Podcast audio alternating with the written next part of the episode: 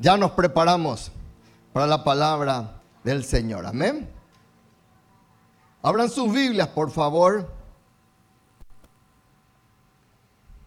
En 2 Samuel, hoy con la ayuda de Dios quiero compartir con ustedes la segunda parte. ¿Cuántos saben que el mes de septiembre es el mes de las Biblias? ¿Cuántos saben? ¿Sabías vos o no sabías? Bueno, si no sabías, mes de septiembre es el mes de la Biblia. Y como estaba diciendo el pastor Andrés, bueno, yo también mencioné esta mañana el aplicativo, tu celular no es la Biblia. De repente puede socorrernos en algún momento, pero nunca permitas que eso sustituya la lectura de la palabra de Dios, porque acá puedes subrayar, acá puedes marcar, acá sin dudas tiene otra connotación. Y cuando vos lees la Biblia, yo no hago con celular nunca mi devocional. ¿Por qué? Porque cuando de repente estoy leyendo la Biblia, me cae un mensaje, el diablo envía todos sus mensajes, ¿verdad? Toda esa hora. Entonces, si vos solamente tenés esa mala costumbre, te vas a entretener y ese es el propósito del diablo. Y saben que muchos aplicativos ya tienen la Biblia distorsionada. Y sin darte cuenta, vos estás leyendo una Biblia distorsionada. Entonces, más que nunca, volvé a tu fuente y volvé a la palabra de nuestro Dios. 2 Samuel, capítulo 6, por favor. 2 Samuel, capítulo 6, versículos 11 y 12, dice así la palabra de nuestro Dios. Y estuvo el arca de Jehová en casa de Obed-Edom Geteo 3 meses. Y bendijo Jehová a Obed-Edom y a toda su casa. Digan conmigo, mi casa. Vamos, iglesia, allá arriba también pueden decir, mi casa será bendita, próspera y llena de la presencia de Dios. Y bendijo, dice la Biblia. ¿Qué cosa? Jehová. ¿Quién es el que bendice? Dios. No es tu empresa, no es tu profesión. ¿Quién es el que bendice? Dios. Bendijo Jehová a Obed-Edom Geteo, dice la palabra de nuestro Dios. Versículo 12. Fue dado aviso al rey David diciendo, Jehová, miren el testimonio, Jehová ha bendecido la casa de Obed-Edom y todo lo que tiene. ¿Cómo bendice Dios? Todo lo que tiene. Todo lo que tiene a causa del arca de Dios. Entonces David fue y llevó con alegría el arca de Dios de casa de Obed-Edom a la ciudad de David. Qué tremenda palabra. Gloria a Dios. Volvemos a la primera parte. ¿Cuál es el título de nuestro mensaje? Digan conmigo, casas restauradas. El propósito, hermanos, es de que vos y yo entendamos que Dios es un Dios apasionado en familias. Dios es un Dios apasionado en que tu familia florezca, en que tu matrimonio florezca, en que la vida de tus hijos florezca. Nosotros estamos de repente recibiendo demasiadas personas que hace años están en la casa del Señor, pero que están marchitos. Y cuando una planta comienza a marchitarse, es un lenguaje de que eso tiende a secarse. Lo lógico o lo cronológico, o como podemos llamarle, es que cuando algo comienza a marchitarse, eso tiende a secarse. No tiene un efecto inverso, ¿verdad? No tiene un efecto inverso de volver a su verdor. Pero en Dios, Dios es un Dios que no se asusta de un marchitar. Dios no se asusta ni siquiera de lo seco. Dios no se asusta de lo muerto. Entonces, Dios es poderoso para restaurarnos. ¿Y Dios es poderoso para qué? Para volver a reverdecer y hacer florecer nuestras casas, nuestras familias.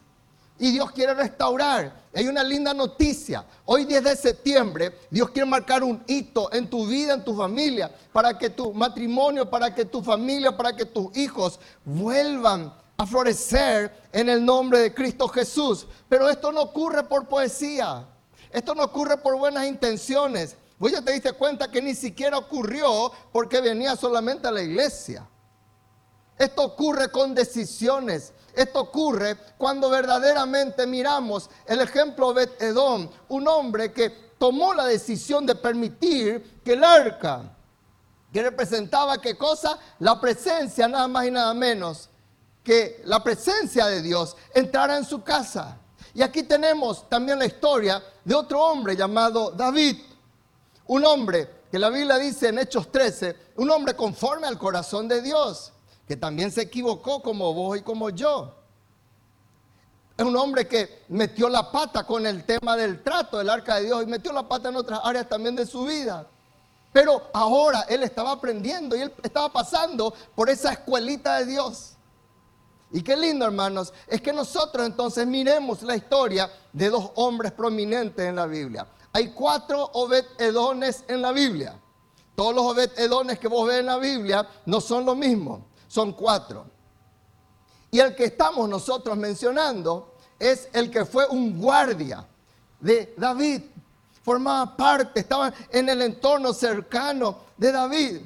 Y este hombre dijo, yo quiero la presencia de Dios en mi casa. Quiero que pase algo. Quiero que ocurra algo. Y para ello voy a tomar una decisión. Voy a permitir que en el centro de mi casa esté el arca de Dios. Y el arca de Dios representaba la presencia de Dios. ¿Por qué el arca? Porque en aquel entonces no había templo. David no construyó el templo. Dios no lo autorizó. Su hijo Salomón, ya cuando después que murió David, ahí recién se construyó el primer templo. Entonces, como no había templo, ¿por qué hoy no tenemos arca? Porque tenemos el templo. Amén. Entonces, en aquel entonces, el arca representaba la presencia de Dios en medio de su pueblo. Y acá tenemos, ¿verdad? ¿De qué cosa? En el versículo 2 de este mismo capítulo dice la Biblia que el arca de Dios sobre la cual era invocado el nombre de Jehová de los ejércitos, que mora entre los querubines. Miren, el arca de Dios era el lugar donde ellos se reunían alrededor para invocar el nombre de Jehová. No adoraban el arca, no idolatraban el arca, pero Dios les dejó ese recordatorio porque no había el templo. Entonces, ahí estaba. Entonces, cuando Obed-Edom toma la decisión de permitir que entre el arca de Dios en su casa, con eso estaba diciendo, yo quiero que entre la presencia de Dios en mi hogar. Yo quiero que ahora, a partir de ahora, su presencia sea real en mi casa. ¿Saben qué? Hay una tristeza, hermanos, que muchos han sacado la presencia de Dios de sus casas y solo encuentran la presencia de Dios un domingo a la noche, o un domingo a la mañana, o un domingo tempranito, o un martes o un jueves, o en tu célula. Ahí vos te vas y vos decís, yo siento la presencia de Dios, y después Dios se queda archivado otra vez. Pero el propósito de Dios es que la presencia suya esté en nuestra casa. Y gloria a Dios. Entonces, cuando su presencia está en mi casa, yo vengo a la casa de Dios y me uno a otros que de repente también tienen el mismo testimonio de que la presencia de Dios está en sus casas y nos unimos y le adoramos a Dios. Entonces, no hay que decirle, pobre, levantá pues tu mano, llega pues temprano a la casa de Dios. ¿Por qué? Porque la presencia de Dios está en su vida. Entonces, lo que le damos a Dios no es tangencial. No es lo que me sobra, no es mi rueda de auxilio que cuando llanto nomás le uso. No, es lo central, lo principal en mi corazón. Y Obed-Edom nos enseña eso. Amén. ¿Qué es lo que nosotros podemos aprender? ¿Cómo Obed-Edom abrió su casa?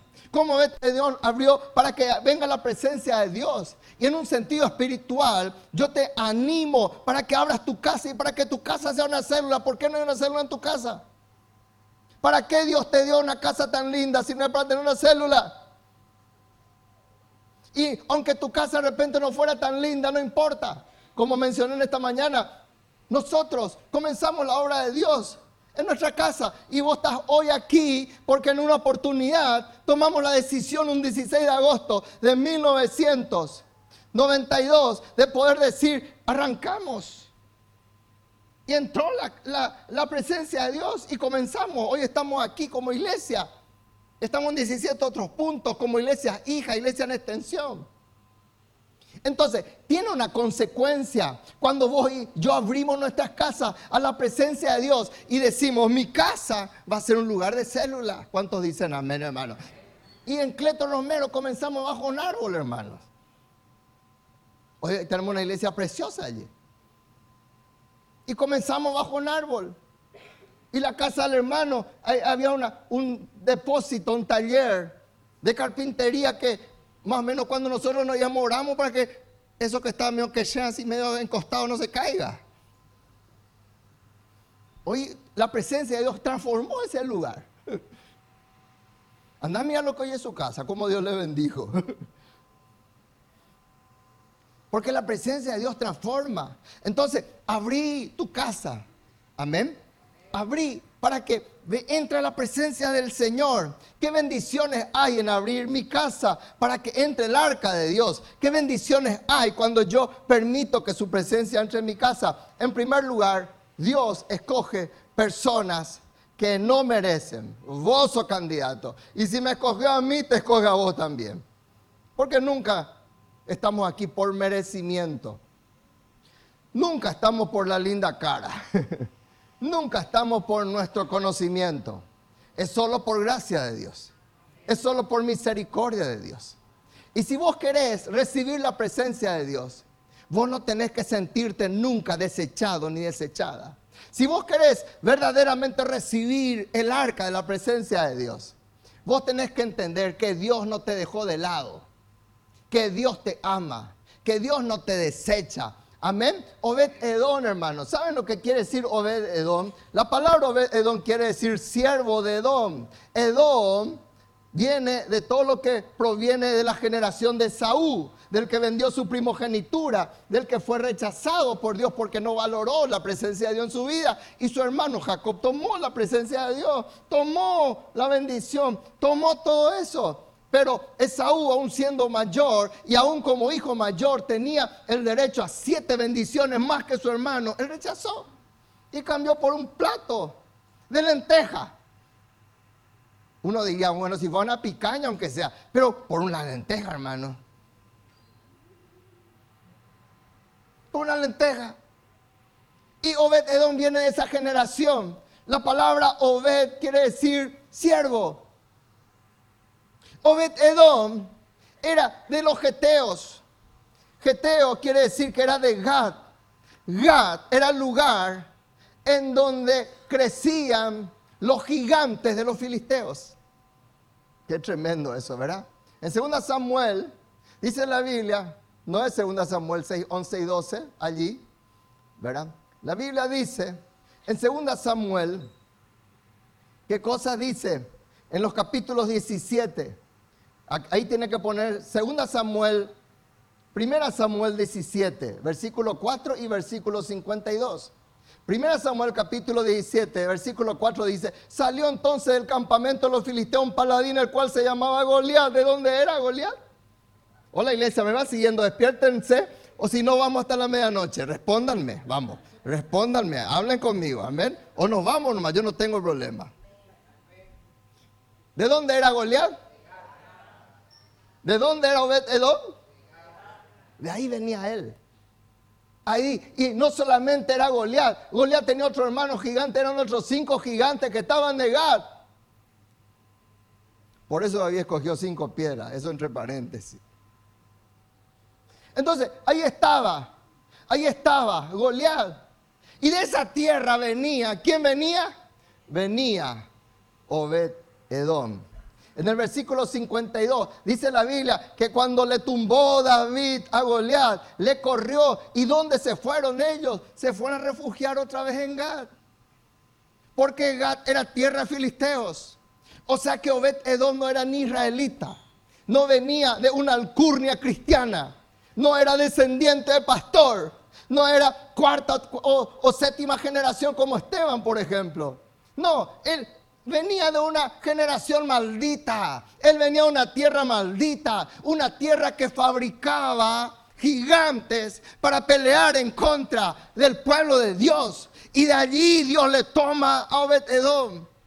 De allí Dios le saca para decir, vos calificás, vos vas a meter, vos vas a recibir mi presencia en tu casa. ¿Cuántos dicen amén? Vos calificás para Dios. Y el diablo por demasiado tiempo te puso allí diciendo, vos no sos nadie, vos no sabés hablar, vos sos feo, vos sos gordo, vos... miles de cosas. Vos tenés que decir en el nombre de Jesús, yo califico porque Dios no hace. Digan conmigo, Dios no hace acepción de personas.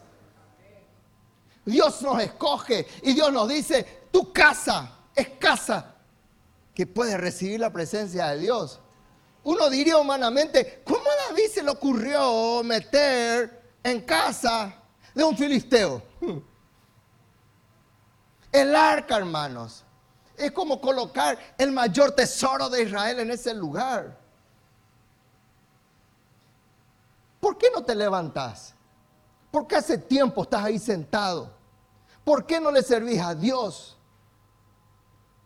Porque de repente el diablo te metió en tu cabeza de que no sos apto.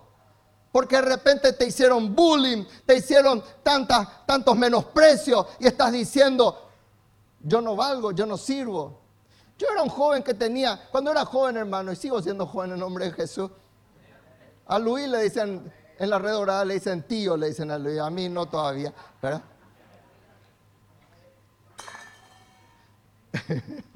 Pero cuando yo era jovencito, hermanos, yo tenía pánico para hablar en público. No te cuento lo que me pasaba cuando yo estaba delante de la gente. Y Dios trató conmigo, Dios me usó. Y Dios me mandó a cursos que yo ni sabía por qué.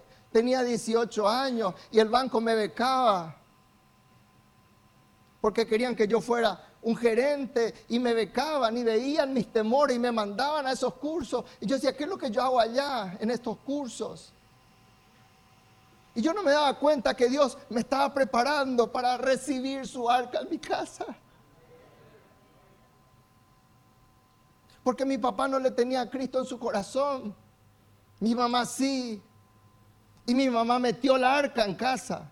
Porque aunque tu esposo no le tiene a Jesucristo, aunque tu esposa no le tiene a Jesucristo, vos tenés que llevar el arca de Jehová. Aunque tus padres no le tienen a Jesucristo, vos fuiste llamado para ser un Obed-Edom. Entonces no uses como excusa, no, es que mi esposa no quiere saber nada, mi esposa no me deja, entonces olorito, perdón.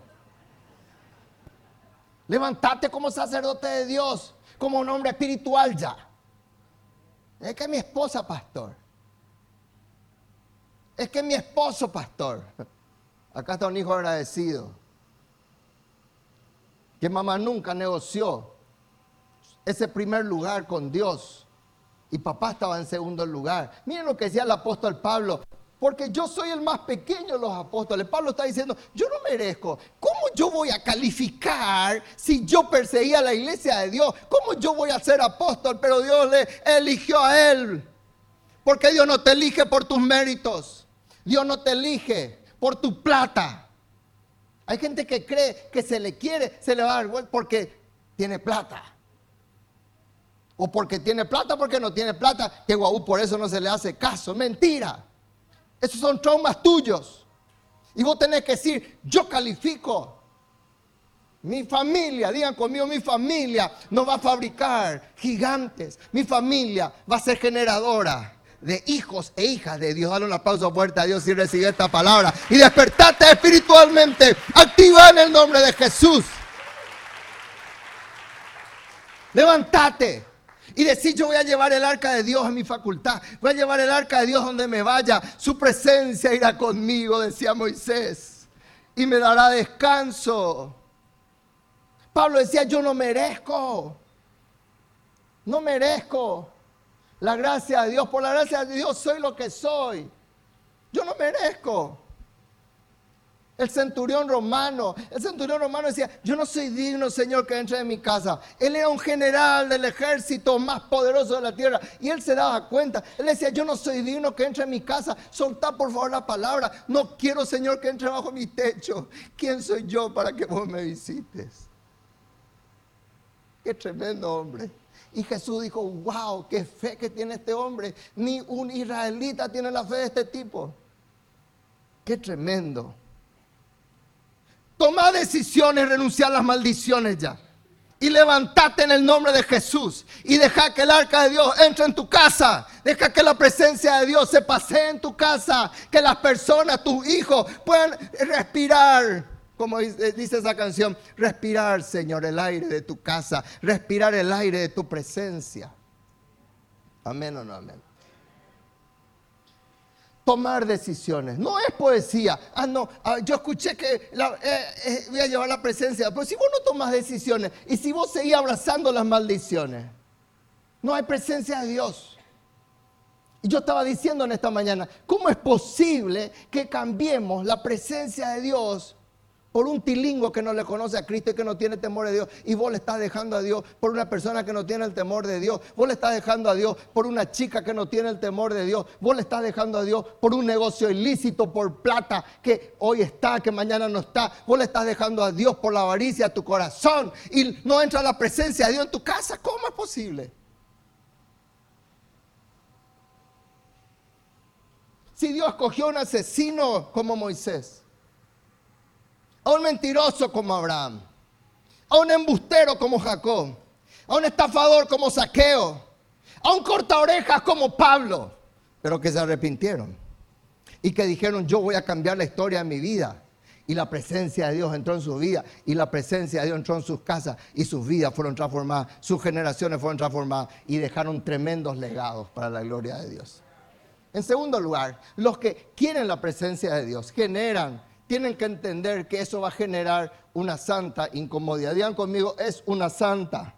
Vamos, iglesia, bien fuerte. ¿Nos quedamos nomás? Bueno, es una santa incomodidad. Esto va a generar. Obed-Edom tenía un corazón de siervo. Las casas son pequeñas. Cuando te vayas a Israel vas a ver que las casas eran pequeñas. Las casas eran, pero muy chiquititas. Y si era un guardia, hermano, él no era una persona pudiente. Quizás la casa del centurión romano habrá sido una mansión en la época, pero no era el testimonio de un soldado, como era el caso de Obed-Edom. Eso quiere decir que en un ambiente chiquito, donde ya dormían todos medio encimados, como salchichón, hay uno encima de otro. De repente, él llega y le dice: Shem Bireco.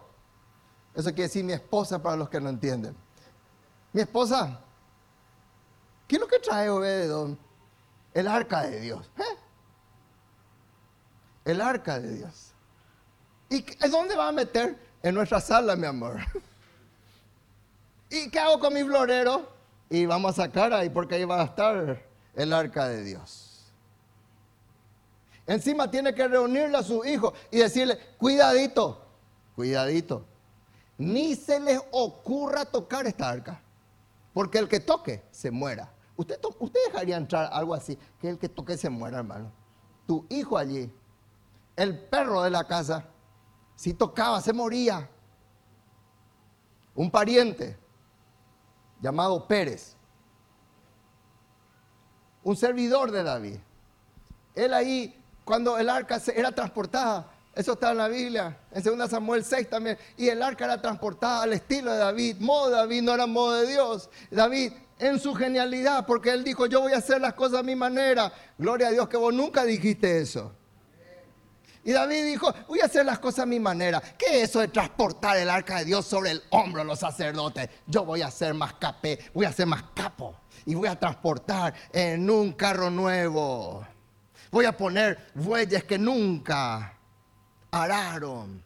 Y voy a transportar ahí el arca de Dios. Apenas se colocó el arca de Dios, comenzó a moverse, a golpearse. Y yo creo que cada golpe era, ¿qué cosa? Un dolor en el corazón de Dios. Y ahí vino un señor llamado Pérez y quiso atajar el arca, porque comenzó a caerse el arca. Que quemo que el arca se cayera al piso. Y Pérez atajó, queriendo ayudar a Dios. ¿Cuántas alguna vez quisieron ayudarle a Dios? No levante su mano.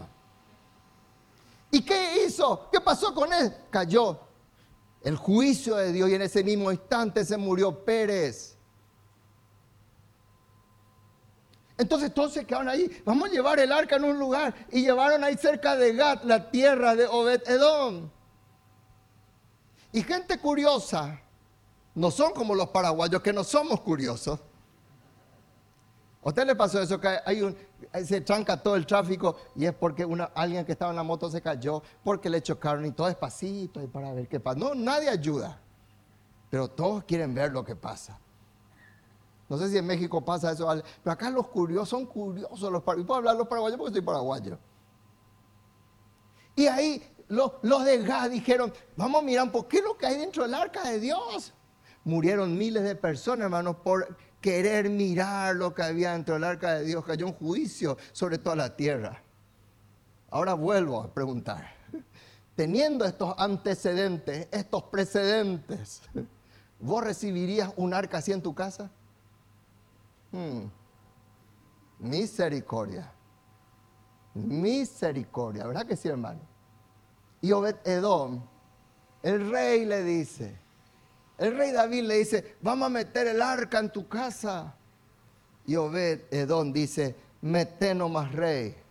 No era, como dije esta mañana, del tamaño de la caja de un zapato o de un zapatito de bebé. El arca tenía 1,5 metros de largo y tenía casi 75 centímetros de alto. Encima tenía 4 ángeles que estaban, 2 ángeles que estaban así, todo de oro.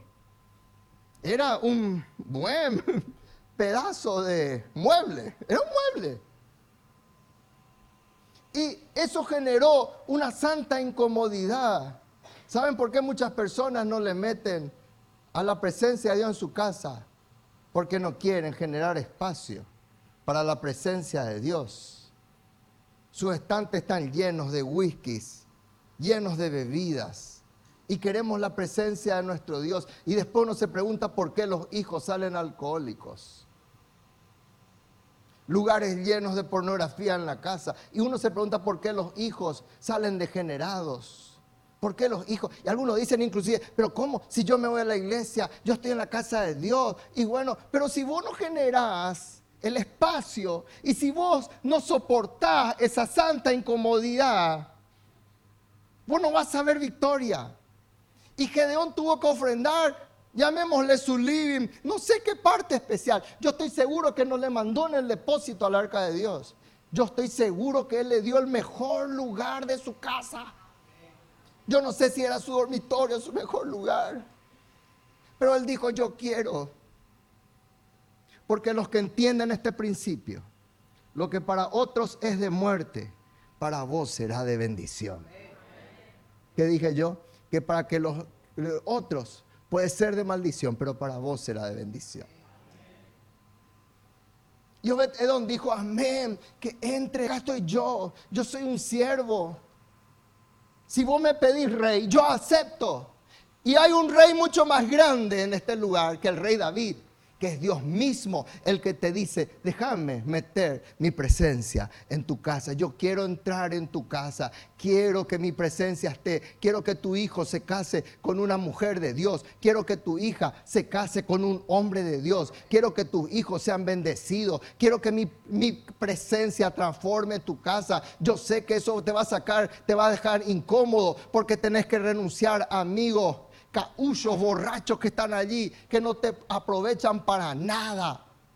Yo sé que te va a generar una santa incomodidad, pero esto es para tu bendición. Muchos se alejarán de tu vida, muchos te van a tratar de religioso. Cuando yo era gerente del banco, hermano, cuando era jovencito, tenía 24 años, pero yo tenía miles de amigos.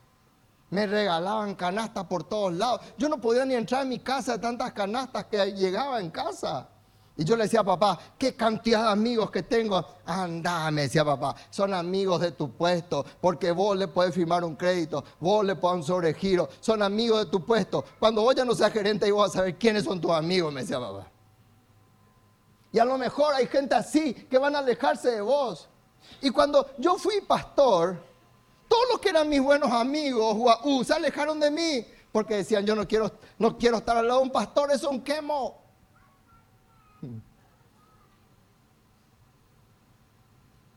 Te van a tratar de homofóbico, te van a tratar de religioso. ¿Alguien le ha escuchado en esta palabra? Vos sos un religioso. Te van a tratar de todo, pero te van a tratar de puritano. Pero vos vas a decir, yo prefiero la presencia de Dios. Y esa gente que te criticó, cuando esté mal se va a acordar de vos y va a buscar tu oración y va a buscar tu palabra. A tus hijos de repente le va a generar una incomodidad, pero vos vas a decir, no importa, la presencia de Dios. Porque los campeones de Dios ahí entienden de que lo más importante es que mi hogar sea transformado y que mi hogar ya deje de ser una cueva de maldición. Hay lugares de hijos que vienen a la casa del Señor, pero el diablo se pasea, hermano, todo el tiempo en esa casa.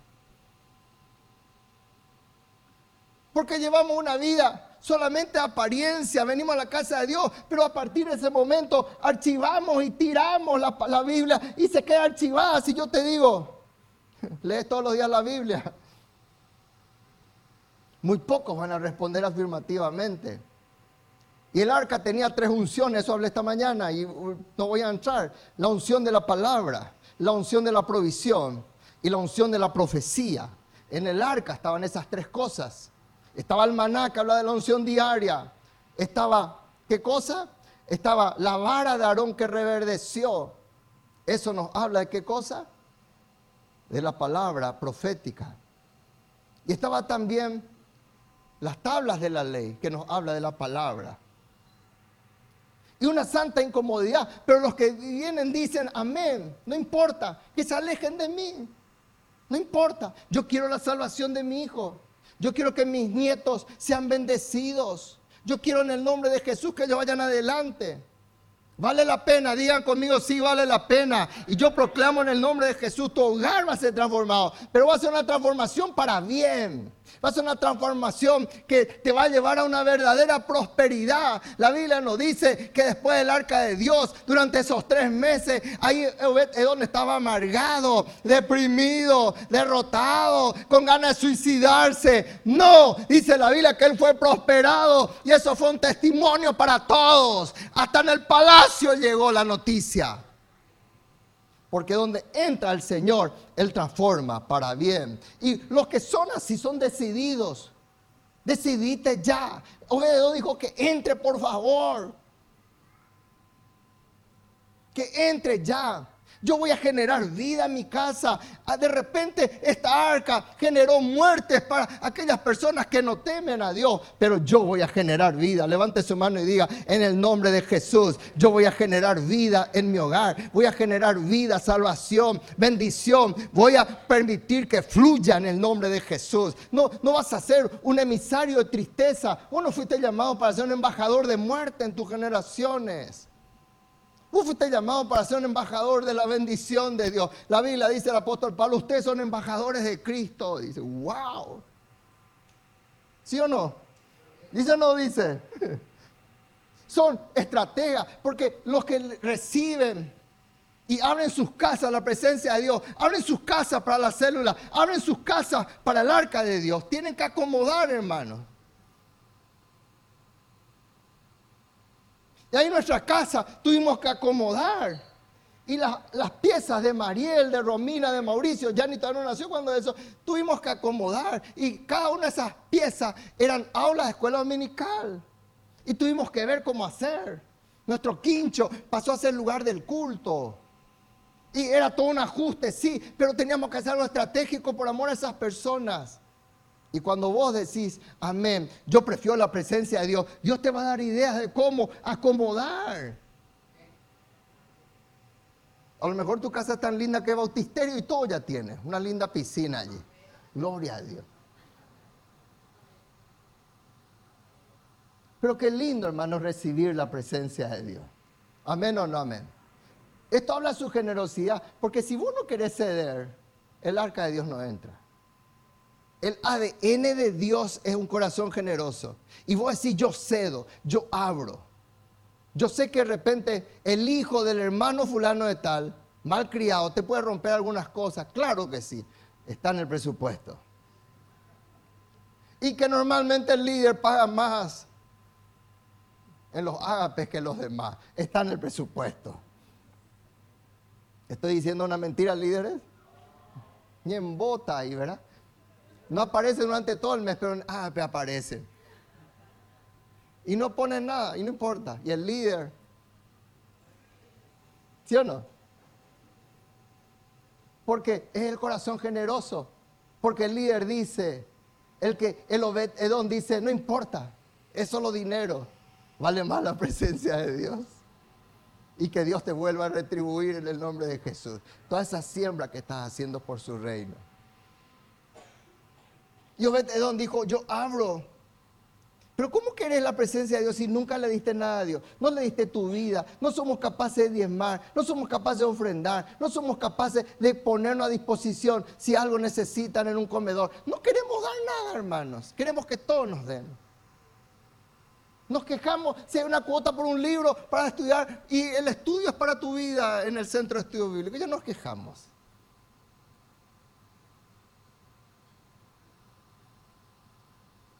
Sea una estratega. Y por último, su presencia va a transformar. Eso es sello de Dios. Digan conmigo, su presencia va a transformar mi vida y mi familia. Miren personas, no solamente Obed-Edom, solamente voy a mencionar algunos casos. Este se trancó acá, sí, justo ahora. Bueno, su presencia va a transformar. ¿Para qué? Para que nosotros recibamos salvación. Cornelio, hermanos, miren por favor ejemplo de Cornelio.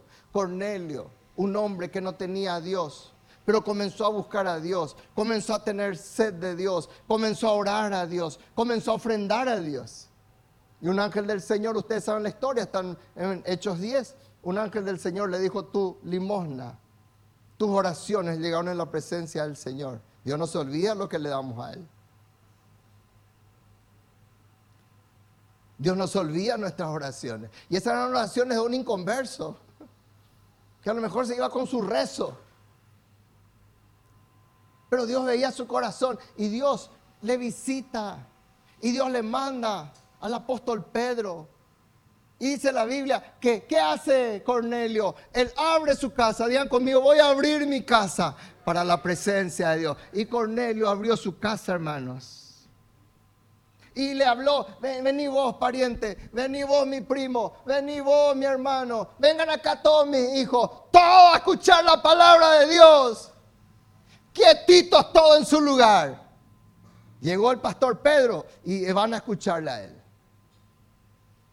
No, hoy tengo, no sé, Netflix, no, allí, quietito.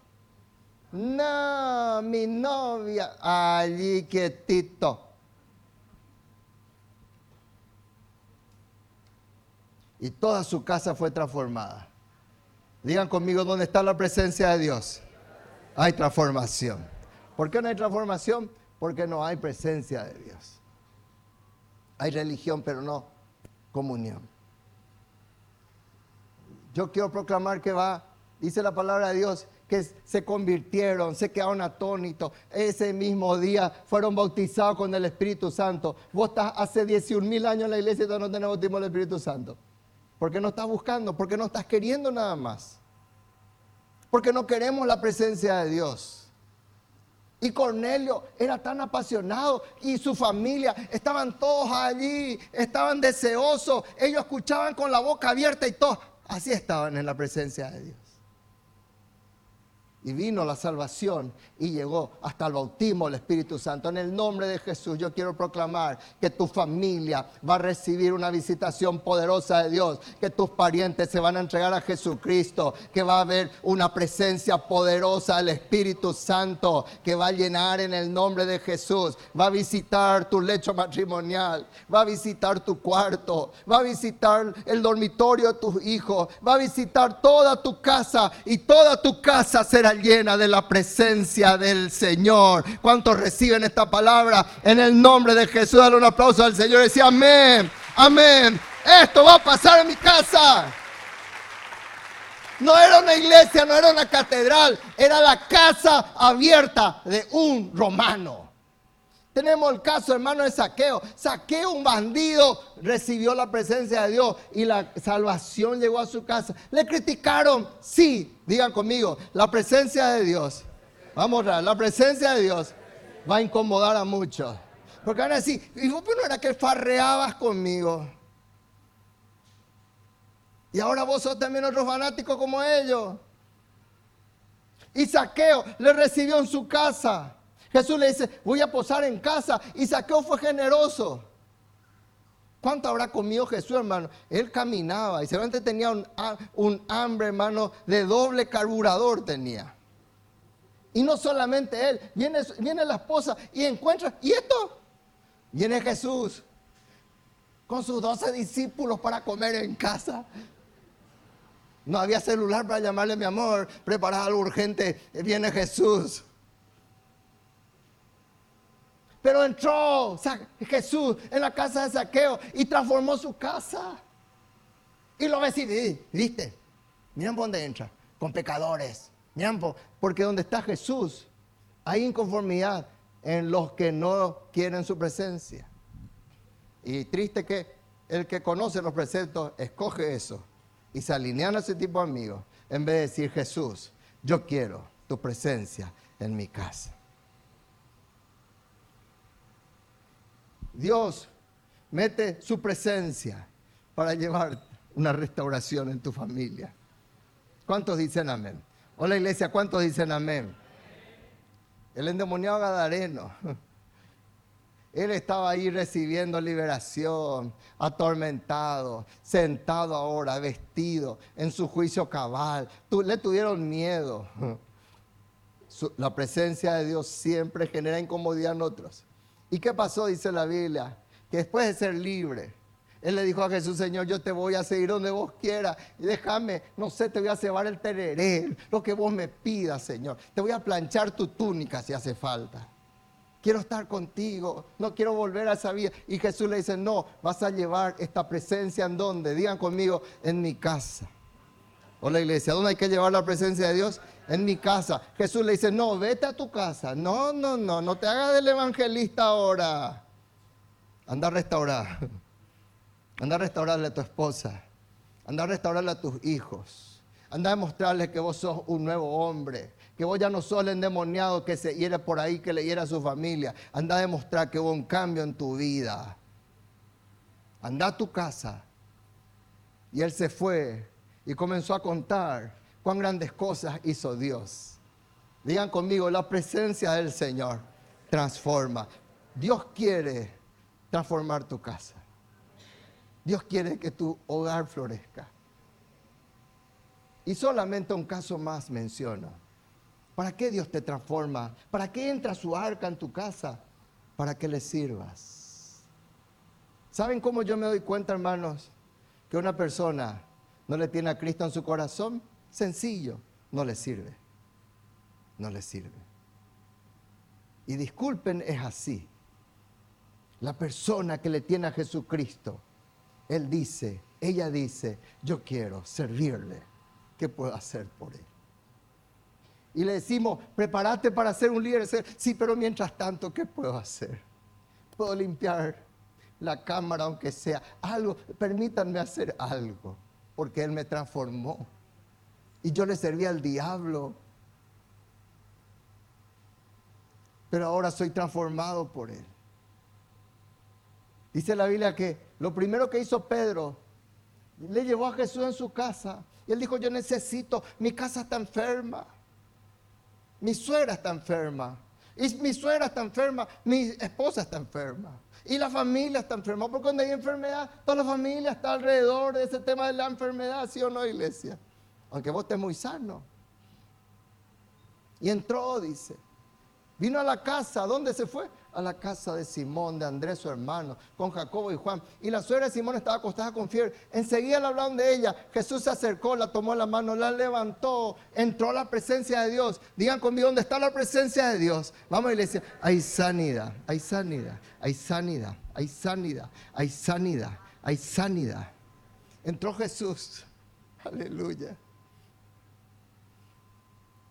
Y esa mujer que estaba a punto de morir